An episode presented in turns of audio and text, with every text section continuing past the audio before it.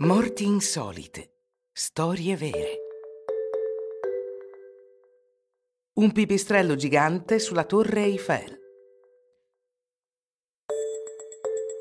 Da qualche parte, tra Icaro e Batman, troviamo nel XIX secolo un certo Franz Reichelt. Di professione fa il sarto, ma è affascinato dall'aviazione ai suoi albori. Così questo bizzarro austriaco che si crede un uccello si mette in testa di volare. Comincia a disegnare un singolare costume con il quale, come è facile immaginare, finirà per bruciarsi le ali.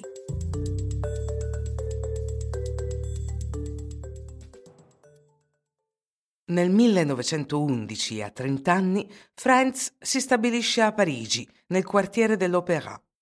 I suoi abiti avevano un dischetto successo, ma il sarto aveva la testa altrove, tra le nuvole.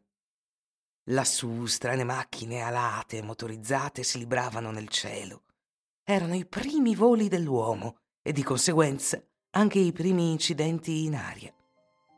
Franz allora comincia a immaginare lo sviluppo di una tuta che avrebbe permesso a un aviatore di abbandonare il suo aereo in caso di pericolo, sopravvivendo a un duro atterraggio.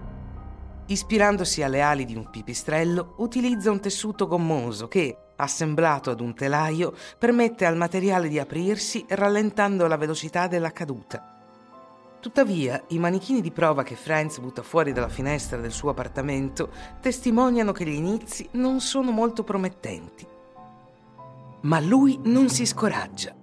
Credendo che gli insuccessi siano dovuti solo alle brevi distanze di cadute, fa un annuncio alla stampa domenica 4 febbraio 1912 dimostrerà la genialità della sua invenzione lanciandosi dalla torre Eiffel.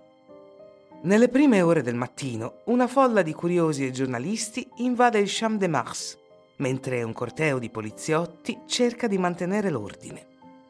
Come è noto, Franz non aveva ottenuto il permesso per il salto ed era stato concordato che la prova sarebbe stata effettuata con un manichino ma forse il manichino ne aveva avuto abbastanza di schiantarsi nel cortile dell'edificio, perché fu lo stesso Franz col suo abito scuro a superare la sicurezza per salire al primo piano della torre Eiffel.